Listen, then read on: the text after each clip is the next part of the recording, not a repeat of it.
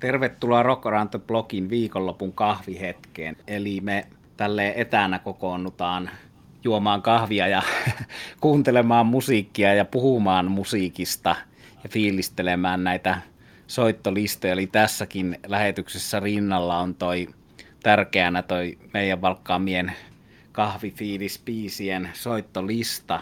Kuunnelkaa jatkossakin näitä viikonloppuisin, eli meillä tuon keskiviikkoisen päälähetyksen lisäksi tulee jatkossa säännöllisesti viikonloppuisin tämmöinen viikonlopun kahvihetki podcast. Ja mulla on ystävä Pauli Kauppila siellä toisessa päässä etänä mukana. Tervehdys. Tämä on aina hyvä idea puhua musasta ja tota, kun puhuttiin siitä, että voisi näin virtuaalisesti juoda kahvia yhdessä, niin hämmästyttävää mielikuvitusta niin käytin ja tuli mieleen Humble Pine Black Coffee, joka on, on tota, alun perin aika Tina Turnerin biisi ja sitä on tämä Humble Pine-versio ainakin mulle semmoinen, mistä mä olisin alun perin tutustunut. Se on tota, 73 vuodelta muun muassa tuosta Edit tupla-albumilta ja, ja tässähän on aivan mahtavat nämä taustalaulajat, täytyy sanoa heti, että se tekee sen fiiliksen loistavasti lueskelin, että tämä Steve Marriott, joka tässä bändin Humble Pine aikana perusti Small Facesin rauniolle, niin se oli, se oli pitkä, se oli kai jotain 69 tai 70 perustettu toi Humble Pine, niin tämä Marriott oli pitkään halunnut tämmöisen taustalaulaja systeemin niille levyille ja, ja tota, tähän toimii kuin tauti. Tässä vaikka jos toisenkin kupillisen. On mahtavaa kyllä. että tota, hieno mustaa kahvia ja tota, se on tosiaan tuommoista soul-rockia, että Steve Marriott oli tuommoinen Blue Eyed Soul-lauleja. Tietysti jotain Paul Rogersiakin voi kutsua samalla nimellä. Mulla muuten on oikeasti ihan kahvit täällä, että kuuluu tuommoinen kahvinkeittimen huokailu ainakin itselleni suht äänekkäänä tässä, kun se on tässä alle metrin päässä mun mikistä, mutta älkööt se häiritkö meidän lähetystä. Se kuuluu tähän aito kahvi keittimen pöhinä ja muumikupin kolina tässä, mutta siis joo, Steve Marriott, yksi näitä kulttihahmoja ja itselleni suosikki lauleja. Ja tosta tuli, kun ton kuuntelin nyt tässä tätä lähetystä varten, fiilistelin Black Coffee, ton Humble Pine, niin se on kyllä sen vaikutus on ollut suuri sitten ton bändi, että jossain Black Roseissa ja monessa myöhemmässä kuuluu kyllä suoraan se Marriottin vaikutus. Ei sillä, etteikö Chris Robinson olisi ihan omat juttunsa ansainnut, mutta on se selkeä esikuva ollut kyllä sille, varmaan Robinsonille niin kuin selkein esikuva. Ja sitten yksi, mikä tuli mieleen kanssa tota kuunnellessa, just toi, minkä sanoit, toi taustaköörin merkitys. Että aika monet, mistä on itse tykännyt niin kuin jo pennusta asti rockmusiikissa, olipa se rollareilla tai sitten – Lynyrt Skynyrdillä oli jossain vaiheessa naisäänet siinä laulamassa. Ja tässähän se menee aika kospeliksi tässä Humble Pieissa, että tämä on jännä yhdistelmä kyllä, että se, se on tosiaan soulia ja kospelia, mutta silti niin kuin valkoisten miesten rockia samalla.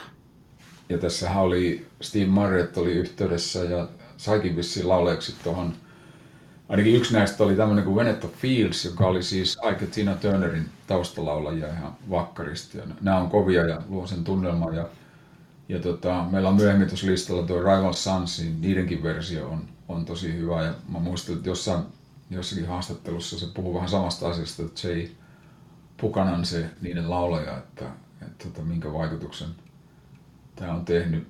Se oli aikanaan aikamoinen superbändi toi Humble Pie. Siinä oli Peter Frampton oli, oli toinen perustajajäsen.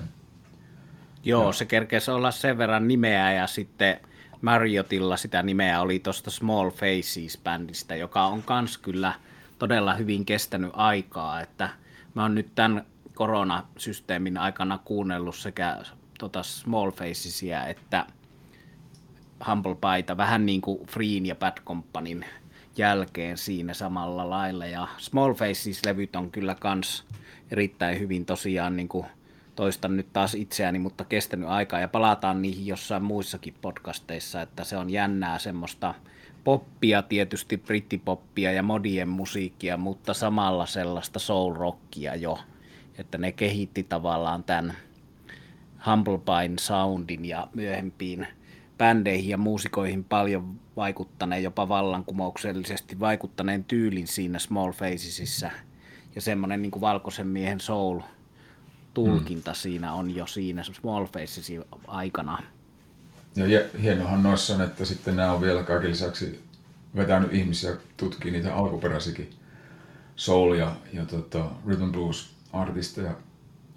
Ja toi Humble mun mielestä se aika pitkään oli kiertänyt, mutta tämä Peter Frampton, josta sitten tuli 70-luvulla supertähti, niin sehän ei kauhean monta vuotta ollut mukana.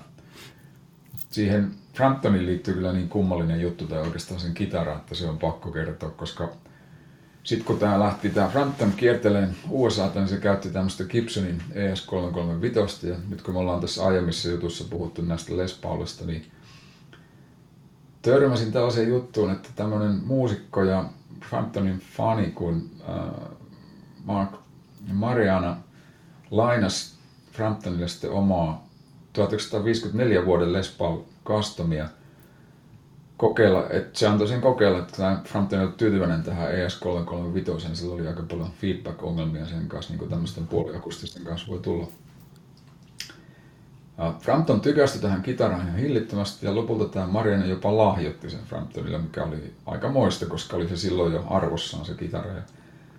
Sitten 1980 Etelä-Amerikan kiertueella nämä Framptonin kitarat oli edessä rahtikoneessa, joka krassasi ja siinä kolme ihmistä kuoli ja uskottiin, että kaikki ne kitarat oli myös tuhoutunut tässä onnettomuudessa.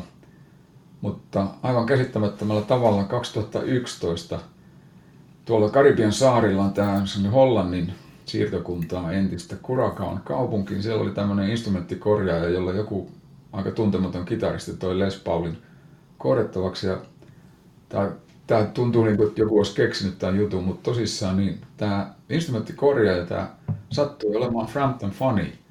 Ja se, se rupesi tutkimaan sitä kitaraa, että tämä näyttää ihan samalta ja vakuuttui siitä ja siitähän sitten lähti tämä homma liikkeelle niin, että lopulta sitten kitara myytiin Framptonille takaisin hmm. 2011. Mä en tiedä mikä summa, mutta ilmeisesti summakin oli kuitenkin ihan järkevää eikä mitään niin kuin kymmeniä tuhansia. Ja, ja tuota, tästä on juttua olemassa tuolla netissä, missä se Frampton hymyilee onnellisena Les Paulin kanssa uudelleen. Kaikenlaista näistä kitaroistakin löytyy. Hieno tarina kyllä. Kiitoksia. Toi Framptonin tietysti on se eniten jossakin vaiheessa ollut maailman myydyin live-albumi, se Frampton Comes Alive. Sitä on joskus kavereiden kanssa hämmästelty, että miten se on ollut niin kovasti myynyt, kun siinä on kuitenkin aika pitkiä semmosia kitarasooleja ja urkusooleja ja pianosooleja ja kaikenlaista, mikä ei niinku aivan hittikamaksi menisi, mutta se on ollut hyvänlainen yhdistelmä ja ehkä sitten – jossakin mielessä nykyperspektiivistä niin ihmisten maku on ollut parempi, mutta ja onhan se ollut sellainen kansikuva poika tietysti varmaan hänen ulkoinen habitus on vaikuttanut siihen. Hän on sanonut jossain haastattelussa, että mä oon kerran tavannutkin Framptonin, mutta hän on sanonut haastattelussa, että hänelle oli hyvä se, että häneltä lähti tukka, että hän kaljuuntui, että hänestä tuli niin kuin sen myötä vähemmän kusipää, että hän ei olisi ollut, ollut tota, mennyt väärille reiteille elämässä enemmän, jos hänellä olisi pysynyt hiukset päässä, että jotain pitää tulla pieniä vastoinkäymisiä, pieniä vastoinkäymisiä menestyksen varrella, uran varrella. Mä näin 2014 tuolla Berliinissä semmoisen Frampton keikan, missä se soitti tämän Frampton Comes Alive live-levyn kokonaan, mikä on tietysti huvittavaa soittaa keikalla kokonaan live-levy. Mutta se sitten, sitten tuli... Live-levy live. Niin, tuli vielä sitten sen jälkeen sen Frampton Comes Alive-osuuden. Se oli silloin 40 vuotta se levy täytti, niin sen jälkeen tuli vielä sitten tota, lisää biisejä, muun muassa Soundgardenia se versio siinä. Hieno kitaristi kyllä, ja sehän on aika jatsiin päin sitten – jos sitä analysoi, niin vähän tuommoista George Benson jatsi tatsia enemmän kuin perinteistä rockikitaraa, mutta siinä mielessä kiinnostava ja omanlaisensa. Voidaan puhua tosiaan jatkossa lisää tuosta Framptonista, mitä se on kaikenlaista tehnyt. Mulle oma suosikki noista Humble Pie-levyistä on just toi Edith, minkä sanoit, säkin mainitsit jo, josta tämä Black Coffee on. Ja sitten niillä on tietysti toi performance Rocking the Fillmore, toi siinä live-klassikko niin kuin Frampton Comes Alivekin ja kovempi kyllä itselle, mutta turhapa niitä vertailla, siellä ei ole vielä poppihittejä siinä vaiheessa tehty, mutta tota, ja siitä on sitten semmoinen, kun se varsinainen Fillmore, Rocking the Fillmore on aika lyhyt, siinä on vain muutama biisi, kun ne on niin lyhyitä, niin sitten on julkaistu semmoinen, missä on äänitetty ne kokonaan ne keikat, niin onkohan se neljä CD, että suosittelen tutustumaan kyllä, että tässäkin esimerkki bändistä, joka on ollut lavalla sitten kanssa jotain ihan muuta kuin studiossa. Joo, kovia, kovia soittajia. Kyllä se tota, ainakin itselle niin on jäänyt mieleen aikoinaan ehkä noista, noista ihan ensimmäistä levyistä, mutta tota, olisi ollut myös yksi niitä bändejä, joka olisi ollut hieno nähdä niin kuin niiden heyday-aikaan livenä, mutta valitettavasti ei ole aikakonetta keksitty. Mm. Iidit-levyllähän on puolet livenä ääntettyä. Nimenomaan. Joskus Joo, on tehty on. näitä puoleksi studiota ja puoleksi liveä. No mulla on ekana omana valintana sitten tähän kahvihetkeen John Lee Hookerin Chill Out. Se on vuodelta 1995. Ja siinä oli semmoinen tausta, että Hookerin The Healer-levy oli ollut hänen ensimmäinen tommonen crossover hitti blues-yleisön ulkopuolelle vuonna 1989. Se oli Santana, Carlos Santana siinä auttamassa ja sitten siinä oli se idea, että siinä oli näitä Los Lobos ja Bonnie Raitt ja George Thorogood ja toi Saali Musselwhite oli muun muassa siinä ja Roy Rogers, semmoinen slidikitaristi, niin vierailijana siinä hiilerillä. Ja sitten sitä kaavaa toistettiin useammalla Hookerin levyllä, ja se rupesi ehkä jossain vaiheessa kyllästyttämäänkin, mutta ei vielä tuossa 95. Mä tykkäsin kovasti silloin ja tykkään edelleen Chill Out-levystä, jossa tota, tämä mun valinta on toi nimibiisi. Ja se on jännä, siinä on, sen on säveltänyt Carlos Santana ja John Lee Hooker ja sitten tämmöinen kaveri kuin Chester Thompson, joka on soittaa siis tällä chill outilla koskettimia, mutta hän ei ole varsinaisesti kosketin soittaja, vaan hän on rumpali, joka on soittanut muun muassa Frank Zappan bändissä ja Genesiksessä tota, kiertuen rumpalina silloin, kun Phil Collins laulaa, niin jonkun muun täytyy soittaa rumpuja, mutta melkein yli 30 vuoden aikana ollut välillä Genesiksen rumpali tämä herra Chester Thompson ja Zappan bändissä ja Jatsi rumpalina, mutta sitten on ollut myös Santanan kanssa yhteistyötä ja tehnyt tänne tämän Chill Outin. Ja tässä on tosiaan niin, että Carlos Santana on tietysti kitarasoundi aika dominoiva, mutta se ei tätä niin kuin täysin jyrää, koska tuo John Lee Hookerin änkyttävä laulutyyli ja tuommoinen huuduu papin ääni on niin yhtä lailla sellainen tunnistettava ja vahva, että se ei kyllä jää tuonne Santanan varjoon.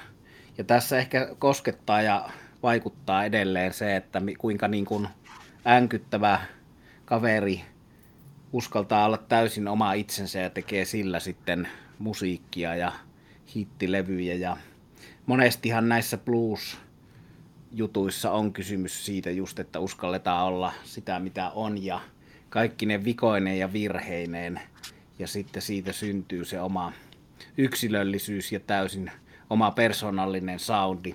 Ja tässä sanotuksessa Chill Out, niin Hooker hokee näitä, hänellä ei mitään suuria Dylan lyrikoita ole, vaan hän hokee tämmöistä, että alkaa y- olla yksinäistä yöllä, kun tulee yö ja on yksi ja ahdistus painaa, mutta sitten kuitenkin on vaan pakko ajatella, että kun aika kuluu, niin tulee paremmat ajat ja kun chillaa, niin tulee, tulee joskus se helpompi, helpompi olo, että tota, näihin karanteeni korona-aikoihin sopiva sanoma sinällään. Ja hieno esimerkki siitä, että mitään ihmeellistä siinä ei tapahdu muuta kuin Santana soittelee tuommoisen rytmillisesti rikkaan kompin päälle sitä kitaraa ja sitten siinä on tämä Chester Thompsonin – kosketin kuvio ja sitten Hooker änkyttää siihen tota, samaa juttua koko ajan, mutta se ei kyllä itseäni ainakaan ala kyllästyttämään hetkeäkään. Että...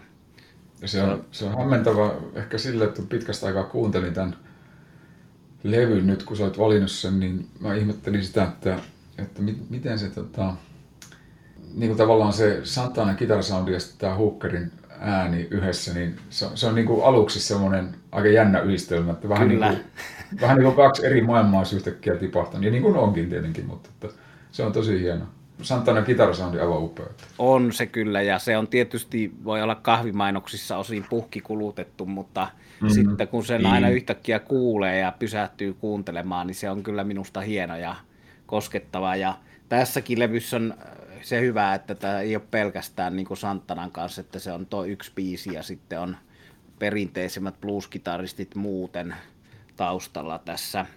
Mutta jo tosiaan hieno yhteistyö ollut toi, ja sehän on vähän niin kuin verrattavissa kyllä ehkä näihin Aerosmith ja Run DMC ja tämmöisiä kahden mm. maailman törmäämisiä, ja tuossa ehkä törmää enemmänkin kuin kaksi maailmaa, jos siellä on vielä tuommoinen Genesis-rumpali sitten näiden kanssa ollut sitä säveltämässä, mutta tämä on hienoja juttuja ja tarinoita täynnä tämä musiikkihistoria, varsinkin bluesin historia. Ja vielä mun täytyy mainita se tähän, että 91 oli 1991 pitkä aika sitten.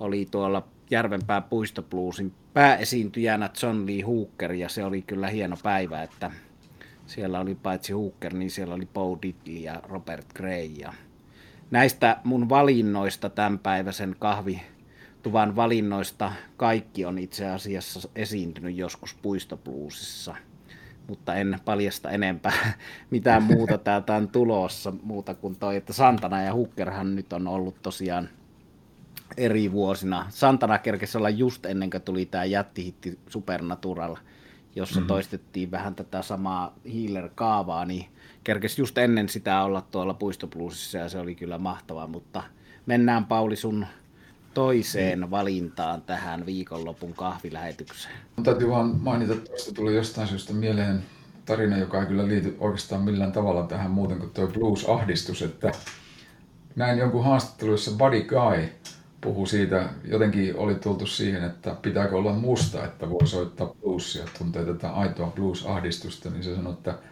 värillä ei ole mitään väliä, että riittää, että on niin kuin nähnyt riittävästi kovia aikoja. Ja jos susta tuntuu siltä, että on nähnyt riittävästi kovia aikoja, niin eläppä kuule vaan eteenpäin, niin kyllä ne sieltä tulee. että mitä se blues on.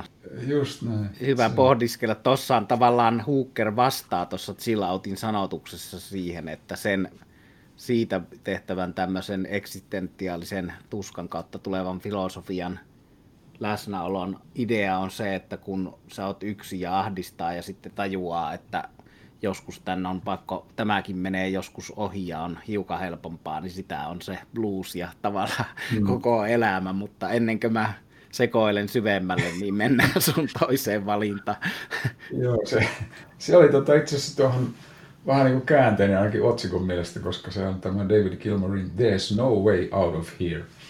Eli täältä et pääse mihinkään niin korona-aikaan. Tämä ei kyllä liittynyt millään tavalla koronan tämä valinta, vaan mä jostain syystä muistin tämän kappaleen.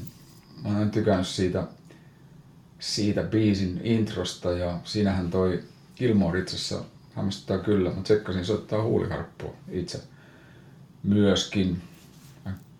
David Gilmorin ekalta soloalbumilta joskus 70-luvun lopulta ja tämä, oli, tämä on singlenä pyörinyt tähän liittyy sellainen homma, että tämä niin hieno biisi kuin se onkin, eikä ole alun perin Gilmorin biisi, niin tota, tässä singlenä ei Euroopassa menestynyt, mutta USA tämmöisillä albumi, rock-albumiasemilla siitä tuli suosittu. Ja mietin tota, mitä sanoit aikaisemmin siitä, että oliko ihmisillä aikaisemmin parempi maku, mutta oliko niillä myös niin kuin parempi keskittymiskyky, että ne jakso kuunnella tämmöisiä kokonaisuuksia pidempään. Muistan ennen vanhaa, että meillä oli niinku tämmöistä ideologiaa, että albumeja piti kuunnella ja arvostella niinku albumeina, ei pelkästään yksittäisenä biisinä. Ja nythän se on tässä streamauksessa mennyt tavallaan ihan toisinpäin. Mm. Tämä oli alun perin sellaisen kuin Unicorn bändin levyttämä ja David Gilmore tuotti sen levyn. Mä en tiedä, tiedätkö sä Sami tästä Unicornista enempää? Mulle se oli aika outo. En. Tiedän pelkästään ton Gilmorein kautta. En tiedä ilman tätä yhteyttä, en tiedä sitä mitään siitä. että Gilmore huhki siinä muiden hommensa ohessa tuottajana silloin. Ja, ja tota, tässäkin nyt tietysti sellainen kuuntelijan varoitus, että tämä on muun muassa sellainen biisi, että kun sen teeman kuulee kerran, niin sitten on vähän vaikea saada mielestään muutamaan hetkeen. Että jos joku ei nuku seuraavana yönä, kun on kuunnellut tämän biisin, niin en ota valituksia vastaan, vaan ohjaan ne sinne Gilmorin jokilaivalle jonnekin, missä sillä nyt olikaan se studio nykyään. Mm. Se on jännä asia, että se ei ole hänen tekemä, koska toi on kyllä täysin linjassa jonkun Pink Floydin High Hopes ja sitten Learning to Fly, tämä 80-luvun hitti kappale, niin ja ehkä tuossa on sitten niin, että Gilmore ei ole edes yrittänyt erottautua tuolla soundilla, että totahan on varmaan luulu ihmiset, jos se on ollut jossain Classic Rock FMllä kanavilla Yhdysvalloissa hitti siellä, radiohitti siltä osin, niin luulee Pink Floydiksi, että se kuulostaa kyllä Pink Floydilta. Joo, kyllä. Ja varsinkin, kun se on ollut eka tota, solo-levy. No tavallaanhan sitten varmasti se on vähän veteen piirretty viiva, että mikä on Gilmorein soloa ja mikä on Pink Floydia muutenkin sen jälkeen, kun Roger Waters lähti siitä, että, että käsittääkseni jotkut näistä levytyksistä on mennyt vähän sille, että kun niitä on tehty, niin ei ole tiedetty, että tuleeko tästä Pink Floydia vai Gilmorein soololevy. Niinpä, ja toi, toi on hyvä havainto. Siis mä en ainakaan pitkiin aikoihin tiennyt, vaikka olin kuullut aikoja sitten tämän biisin, että se ei ole Gilmorein. Mutta mä en tiedä, onko tässä semmoinen kuvio, joskus hänen käy, että kun kaverit on tekemässä toisten levyjä, niin niillä on vahva näkemys, että miten se pitäisi tehdä se biisi. Ja sitten tietysti jos on tuottajana, niin pitää tukea sitä bändiä ja artistia, mutta sitten niin kuin jää itsellä joku versiointi. Vaikea sanoa, pitäisi ehkä kaivella enemmän. Mä olin vaan onnellinen, että tuli löyty tämä vanha kunnon There's no way out of here, vaikka palatakseni tähän blues-ahdistukseen, niin kyllä tähän tästä koronastakin joskus selvitä ja päästään ihan kasvokkaan juomaan kahvia. Joo. Hieno biisi. On kyllä, ja siinä on myös semmoinen taustakööri, taustalaulejat mukana, niin kuin oli tuossa Humble Paissakin. Ja Pink Floydilla yleensä ollut siellä kolme laulajaa tai laulajaa tarta tukemassa sitä musiikkia ja hienosti toimii tässäkin. Ja kyllä toi on tuommoista eteeristä kauneutta ja monella tapaa koskettavaa musiikkia. Mullahan on David Gilmore, joka on kuunnellut näitä podcasteja niin ykkös nimenä sille, että kun mä oon puhuttu noissa jossain jaksoissa noista parhaista keikoista, mitä on nähnyt, niin mä oon nähnyt sekä Pink Floydin että Gilmorein soolokeikan ja kumpikin menee tonne top 10 konserteista, mitä on nähnyt. Tätä kappaletta hän ei kyllä ole soittanut silloin, kun on nähnyt. Mutta mm. joo, kaunista ja surullista musiikkia. Tässä on toi tietty surumielisyys samanlainen kuin noissa Pink Floydin Gilmore itsensä tekemissä biiseissä yhtäläinen. Ja kyllähän voi olla välillä suru kaunista ja kauneus surullista ja näin se monesti David Gilmorein musiikissa on. Mutta sitten mennään Sami sun seuraava valintaan. Se on pikkasen erilaiset tunnelmat.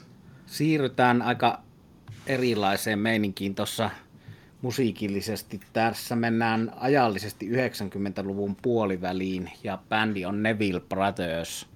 Ja tämä kappale on tämmöinen soul-klassikko, joka on ehkä liiankin hinkattu ja puhkikulunut biisi Ain't No Sunshine, mutta se nyt ei tuntunut minusta sikäli liian kuluneelta valinnalta tähän etenkään Neville Brothersin New Orleansin veljesten – esittämänä, kun toi säveltäjä Bill Withers, soul, folk soul hahmo, kuoli tuossa 33. maaliskuun lopussa. Niin häntä on niin hyvä tässä muistaa ja kunnioittaa, että Bill Withersin levyt Use Me ja monta hienoa klassikko biisiä. Mutta Neville Brothers sit levytti tämmöisellä levyllään Mitä kuje ojasin ojasin – All My Relations, toi jotain intiaanikreolia toi nimen alkuosa. Tätä levyä ei valitettavasti löydy Spotifysta, mutta sieltä löytyy Neville Brothers kokoelmalta tämä versio, jossa Aaron Neville sen laulaa näistä veljeksistä laulajana kuuluisin, vaikka he kaikki muutkin veljekset laulavat. Eli Art, Aaron, Charles ja Cyril. Mulla on ollut ilo ja kunnia nähdä useamman kerran Neville Brothers liveenä ja tavata nämä veljeksit. Ja tuli tästä mieleen tänään, että täytyy muistaa pyytää ansioituneelta blueskuvaa ja Pertti Nurmelta semmoinen valokuva, missä mä oon näiden veljesten kanssa, että mä tiedän, että semmoinen on otettu ja se oli hieno saada itselle. Melkein pitää seinälle kehystään. Näistähän on Charles on kuollut 2018, toi fonistiveli ja sitten Art Neville urkurilauleja on kuollut viime vuonna. Ja Neville Brothers on lopettanut toimintansa 2015 jäähyväis konserttiin, että sitä on mahdoton enää nähdä, mutta musiikkia heistä tekee edelleen toi Aaron ja Cyril.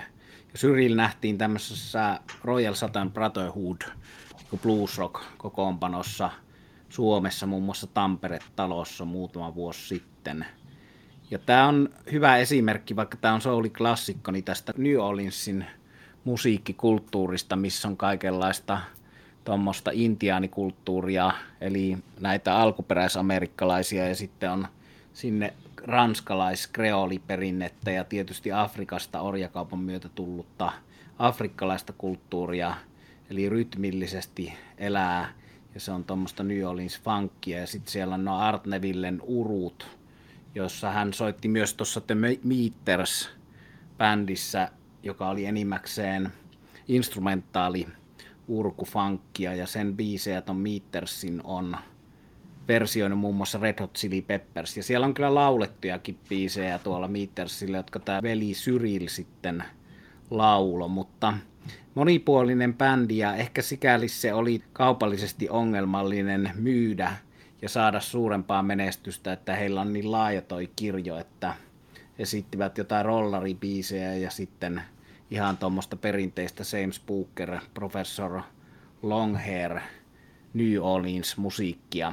Ja se, miten tuossa noin Art-veljen urut tulee ujeltaa tolle ja viheltää ja tulee jännästi, niin siinä kannattaa kiinnittää huomiota, miten paitsi että ne urut kuljettaa sitä biisin melodiaa, niin ne on selkeästi niin kuin rytmisoitin, mikä on jos mm. tyypillistä tähän New Orleansin musiikkiin. Eli mm. soitetaan pianolla ja uruilla niin kuin osana komppia ja sitä niin kuin lyömäsoitinta ja rumpujen luomaa tämmöistä moneen suuntaan sykkivää ja elävää rytmiikkaa, mikä on tosi hienoa ja ainutlaatuista tälle New Orleansin musiikille. Olisikohan siinä Neville Brothersilla ollut sellainen, kun puhut tuosta kaupallis- tietystä kaupallisesta ongelmasta, että ne ei ollut niin yhden asian bändi, eikä helposti kategorioitusta, niillä oli hirveän pitkä ura, että toi Charles, just se 2018 kuollut veli, hän oli jo 50-luvulla esiinty USAssa. Mä satuin vaan muissa yhteyksissä törmäämään sellaisen juttuun, että se oli kertonut, kertonut tästä tota, segregaatiosta, tästä rotuerottelusta, joka oli etelävaltioissa, että kaverit soitti suosittua musaa ja, ja sitten tota, myös valkoihoiset halusivat tulla kuuntelemaan niitä ja jollakin keikalla oli sitten kolme valkoihoista naista tullut sinne muuten mustan yleisön joukkoon ja ne oli pyrkinyt nämä tytöt naamioitumaan meikein ja huivein, mutta poliisit huomasi ne ja kohtelu oli kyllä julmaa, että tämän Charlesin mukaan ää, nämä naiset pahoinpideltiin ja, ja hän totesi, että pelkästään, että kaikki saa turpinsa sillä keikalla, että se kerkesi nähdä kyllä niin kuin omalla urallaan aika lailla, mutta tietysti myös sitten tuota musiikillista puolta niin kokemusta oli tosi laajasti, että ehkä ne sitten soitti, kaikki ei varmaan pystyskään soittamaan niin, niin monialaisesti.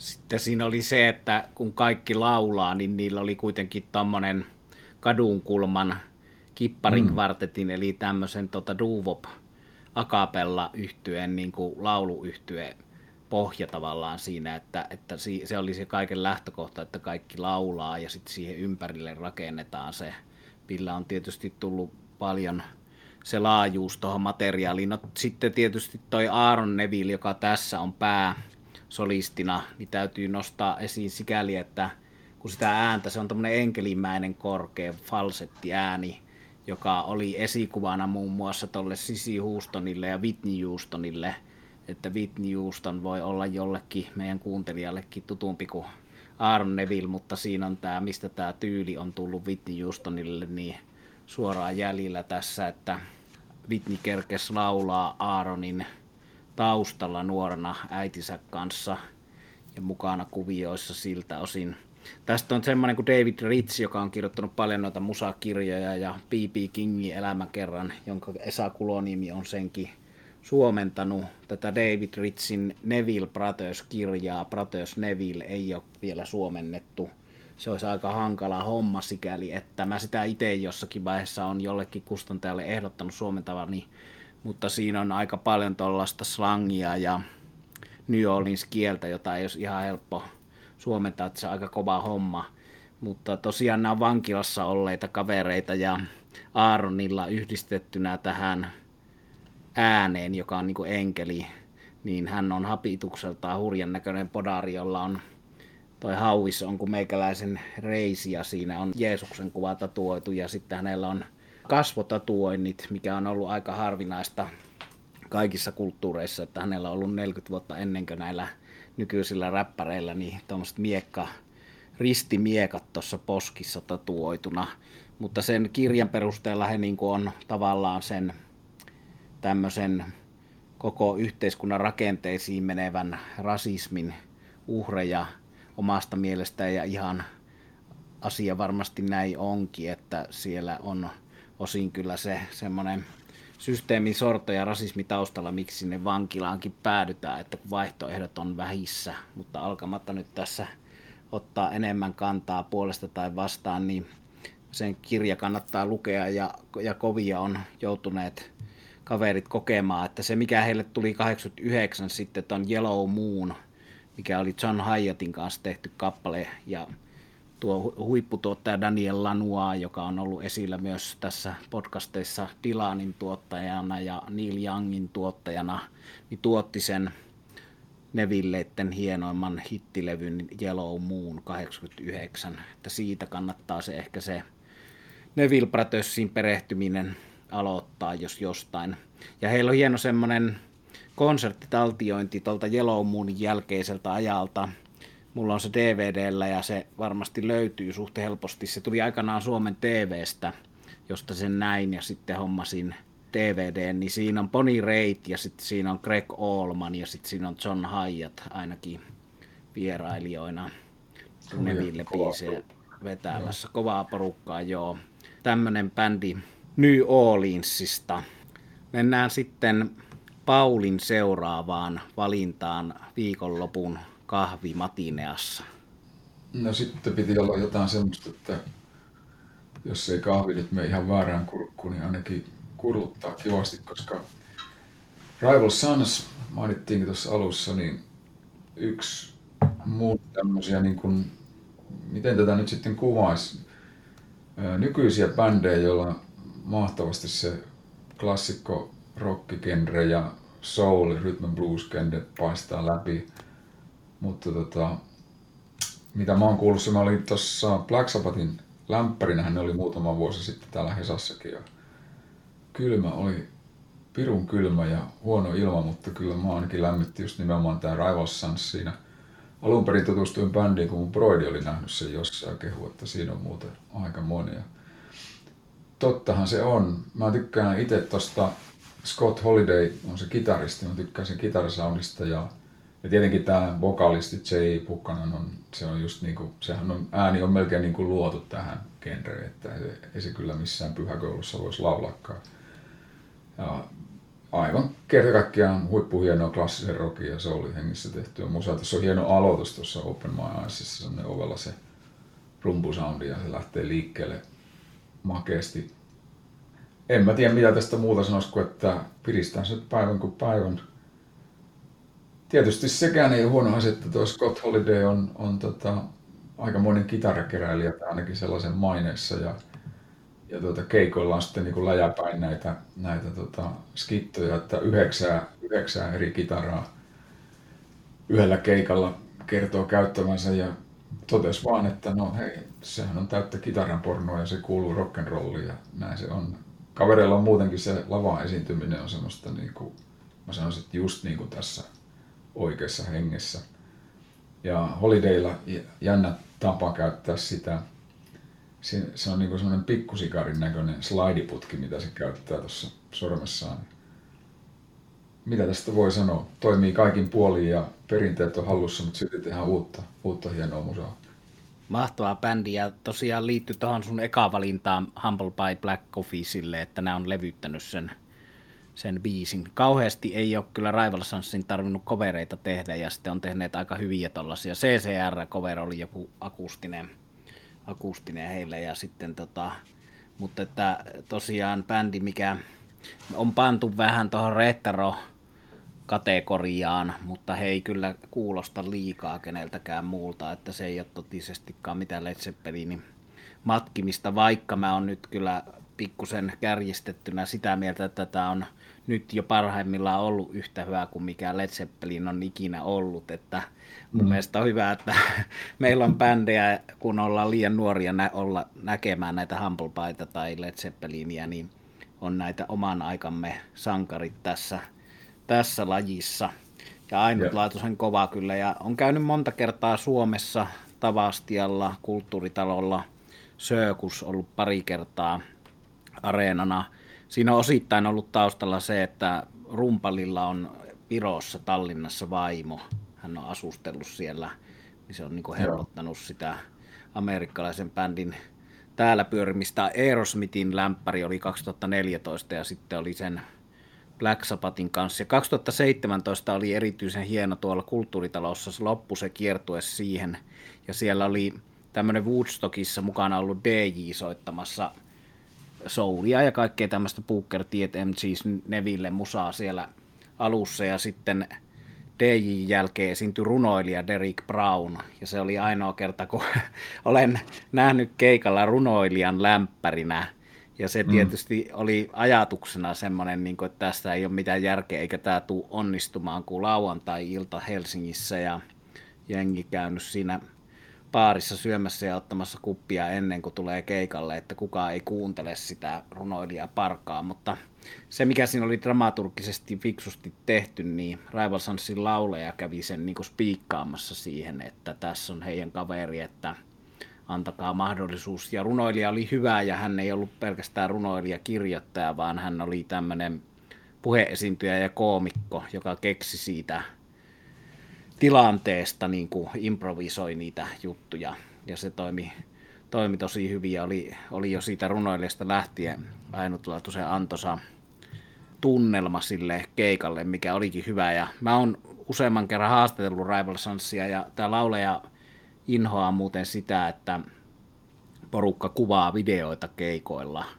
Et mm. sitä, se kannattaa muistaa, jos menee heidän keikalle, että ei seiso koko aikaa eturivissä kännykkä pystyssä, että sillä helposti suututtaa tonne, että hän on sitä mieltä, että pitää sen sijaan ihan perusteltu, hyvä, hyvä perusteltu kanta, että kannattaa sen sijaan, että sä jo päässä editoit sitä ja kuvaat videoita, niin olla läsnä siinä ja sitten keskittyä mm. olemaan. Ja tässä on kyllä meillä monella opeteltavaa ja ehkä sitten, että jos niitä kuvia ottaa vähän tai videota, niin ottaisi vähän eikä koko aikaa, että jonkunlaista läsnäoloa, mutta ehkä tämä aikamme ja kulkutaudit meille sitä opettaa, mutta toi on jännä tapaus tämä Rivalsonssin lauleja, että hänellä on tuommoiset omanlaisensa mielipiteet ja aika tuommoinen hengellinen ihminen vaikuttaa monella tapaa menemättä nyt sen syvemmälle siihen, mutta se on musta ihan hyvää piirreet ja sitten hän selvästi hyödyntää sitä tuossa musiikissa ja siinä, että pystyy laulamaan niin hurjalla intensiteetillä.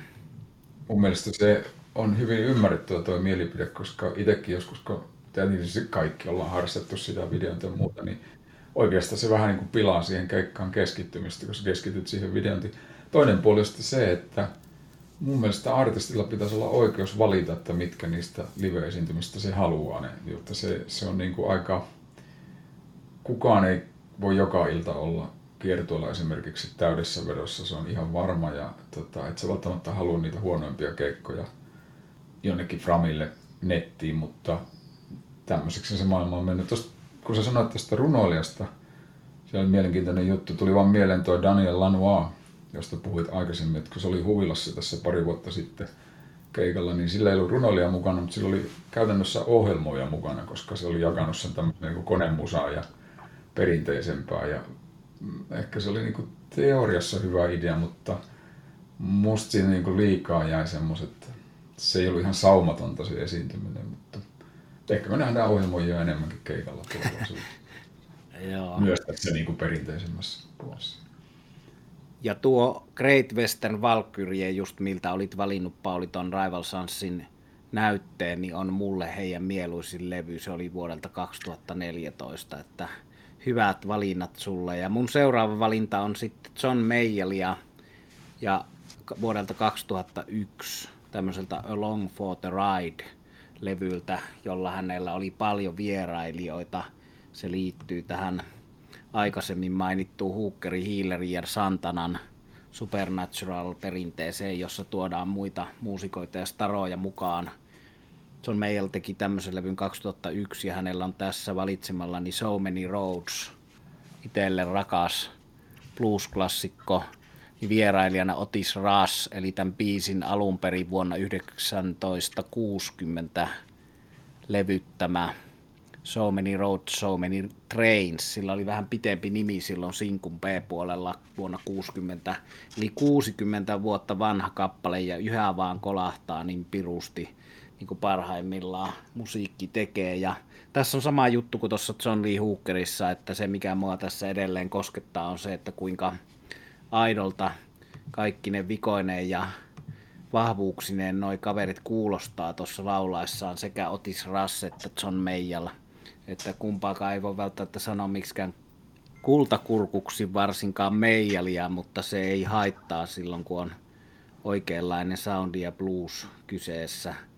Hieno sanotuskin tässä ja toi Otis Russ muuten voi tästä kuunnella ja tästäkin kappaleesta sen, että kun Meijaliin tietysti liittyy tämä pitkä liuta näitä hyviä kitaristeja, John Mayers Blues Breakersista ja siitä yhtenä toi Eric Clapton.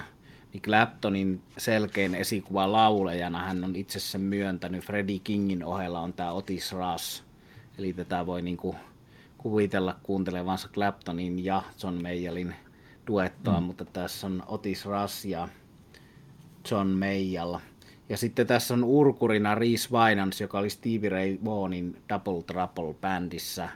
Ja teki se tuommoisen 2019 viime vuonna niin hyvän soololevyn, että mä otin sen jopa vuoden parhaisiin levyihin. Että hänellä oli siinä vierailijana muun muassa tämä Doyle Bramhall 2 ja hyvää porukkaa vierailijana, mutta Reese Winans uruissa ja sitten tässä ei soita kitaraa.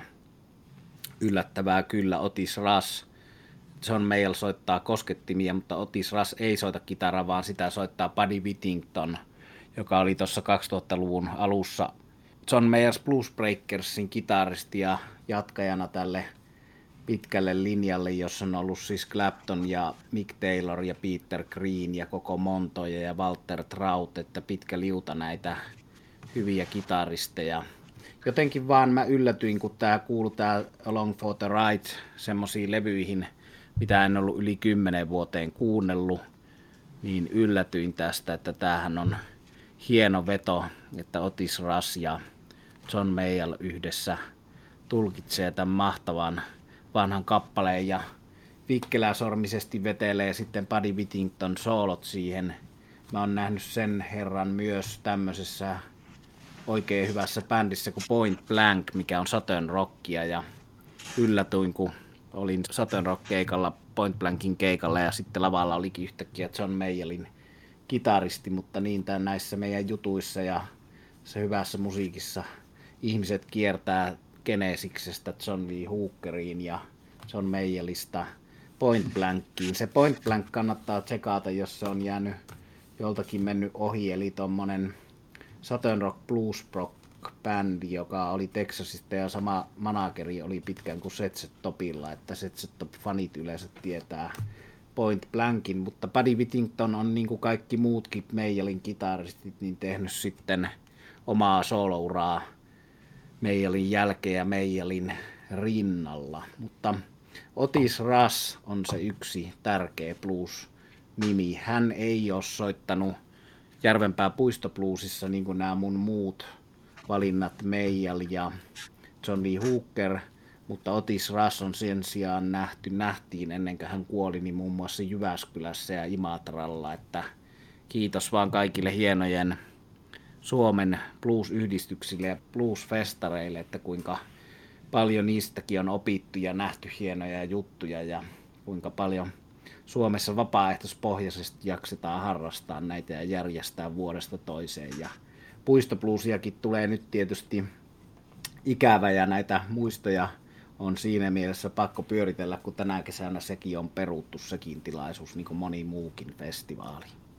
Se on ikävä, ikävä juttu kyllä. Reese Winans, moni on varmaan nähnyt, jos ei heti nimestä tullut mieleen, niin myös Joe Banamassa kipparina nykyään kulkee ja, ja tuota, no Bonamassa on muutenkin tosi kovat, tosi kovat bändi ja soittajat. En tiedä liittyykö Winansiin, mutta he on esittänyt ja levyttänytkin toi Bonamassa tämän Winansin kanssa tämän saman biisin, tämän So Many Roads. Okei. Se löytyy, se löytyy myös Bonamassa, mutta itselleni parempi on tämä John Mayer ja varsinkin Otisras. mutta makuasioita, joita ei kannata puhua vaan riidellä ja huutaa. Nimenomaan tunteella. Tota, Bonamassasta joo, joku toinen kerta. joo, jätetään se. Jakaa mielipiteitä, mutta joo, tuosta Otis Rassista vaan piti sanoa, että se oli erikoinen se tekniikka, kun kuuluu näihin, näihin vasenkätisiin kitaristeihin, jotka soittaa kuitenkin sitten sillä periaatteella, että kitaran kielet on niin kuin oikeakätisellä järjestyksellä, eli tavallaan väärinpäin heitä ajatellen. Ja, ja tota, näitä kitaristeja on yllättävän paljon. Eikä siitä kovin kauan, kun tämä surf kitaramestari Dick Dale menehtyi, joka oli, oli juuri samalla, samalla tekniikalla, mutta hienot soundit siellä Rassilla oli loistava kitaristi. Törmäsin vaan, kun mä näitä kattelin, että mitäs näitä samalla, niin kuin, mä en pysty oikein ymmärtämään. No ehkä silleen, että nämä on tietysti ollut soolokitaristeja, jolloin se ei niin kuin soinnuttamisessa tule niin paljon ongelmaksi toi kummallinen setup sen kitaran kanssa, mutta että siis tämä Eric Gales, nykyään hyvin tunnettu artisti Jenkeissä, niin tota, soittaa ihan samalla tavalla. Vasen, vasemmalta puolella, vasemmalla kädellä ja kielet väärinpäin, mutta siis hän on oikeasti oikea kätinen. Mutta se syy, miksi hän soittaa tällä tavalla, johtuu siitä, että hänen vanhempi veljensä opetti häntä soittamaan ja se veli oli vasenkätinen ja soitti tällä väärin. Se, se Keille sanoi jossain haastattelussa, että siinä vaiheessa kun oli jotain toista kymmentä, niin se oli jo liian myöhäistä muuttaa, että oli jo niin omaksunut tämän tyyli. Näinkin se voi mennä. Tota mä en kyllä tiennyt, vaikka mulla on noita Galesin levyjä. Hän on tehnyt tämän Doug Pinikin, tämän Kings X-miehen kanssa yhteisiä levyjä. En tiennyt, ja sitten tämä tämä Doyle Bramhall 2, mikä mainittiin jo tuossa Reese Winansin yhteydessä, heitti muuten hienon keikan viime kesänä 2019 Helsingin juhlaviikoilla, niin on kuuluu kans porukkaa, joka soittaa kitara väärinpäin vasenkätisesti, kielet ylös alasin, hämmästyttää ja kummastuttaa. Joo, keikalla itsekin siinä huilassa se oli. Joo.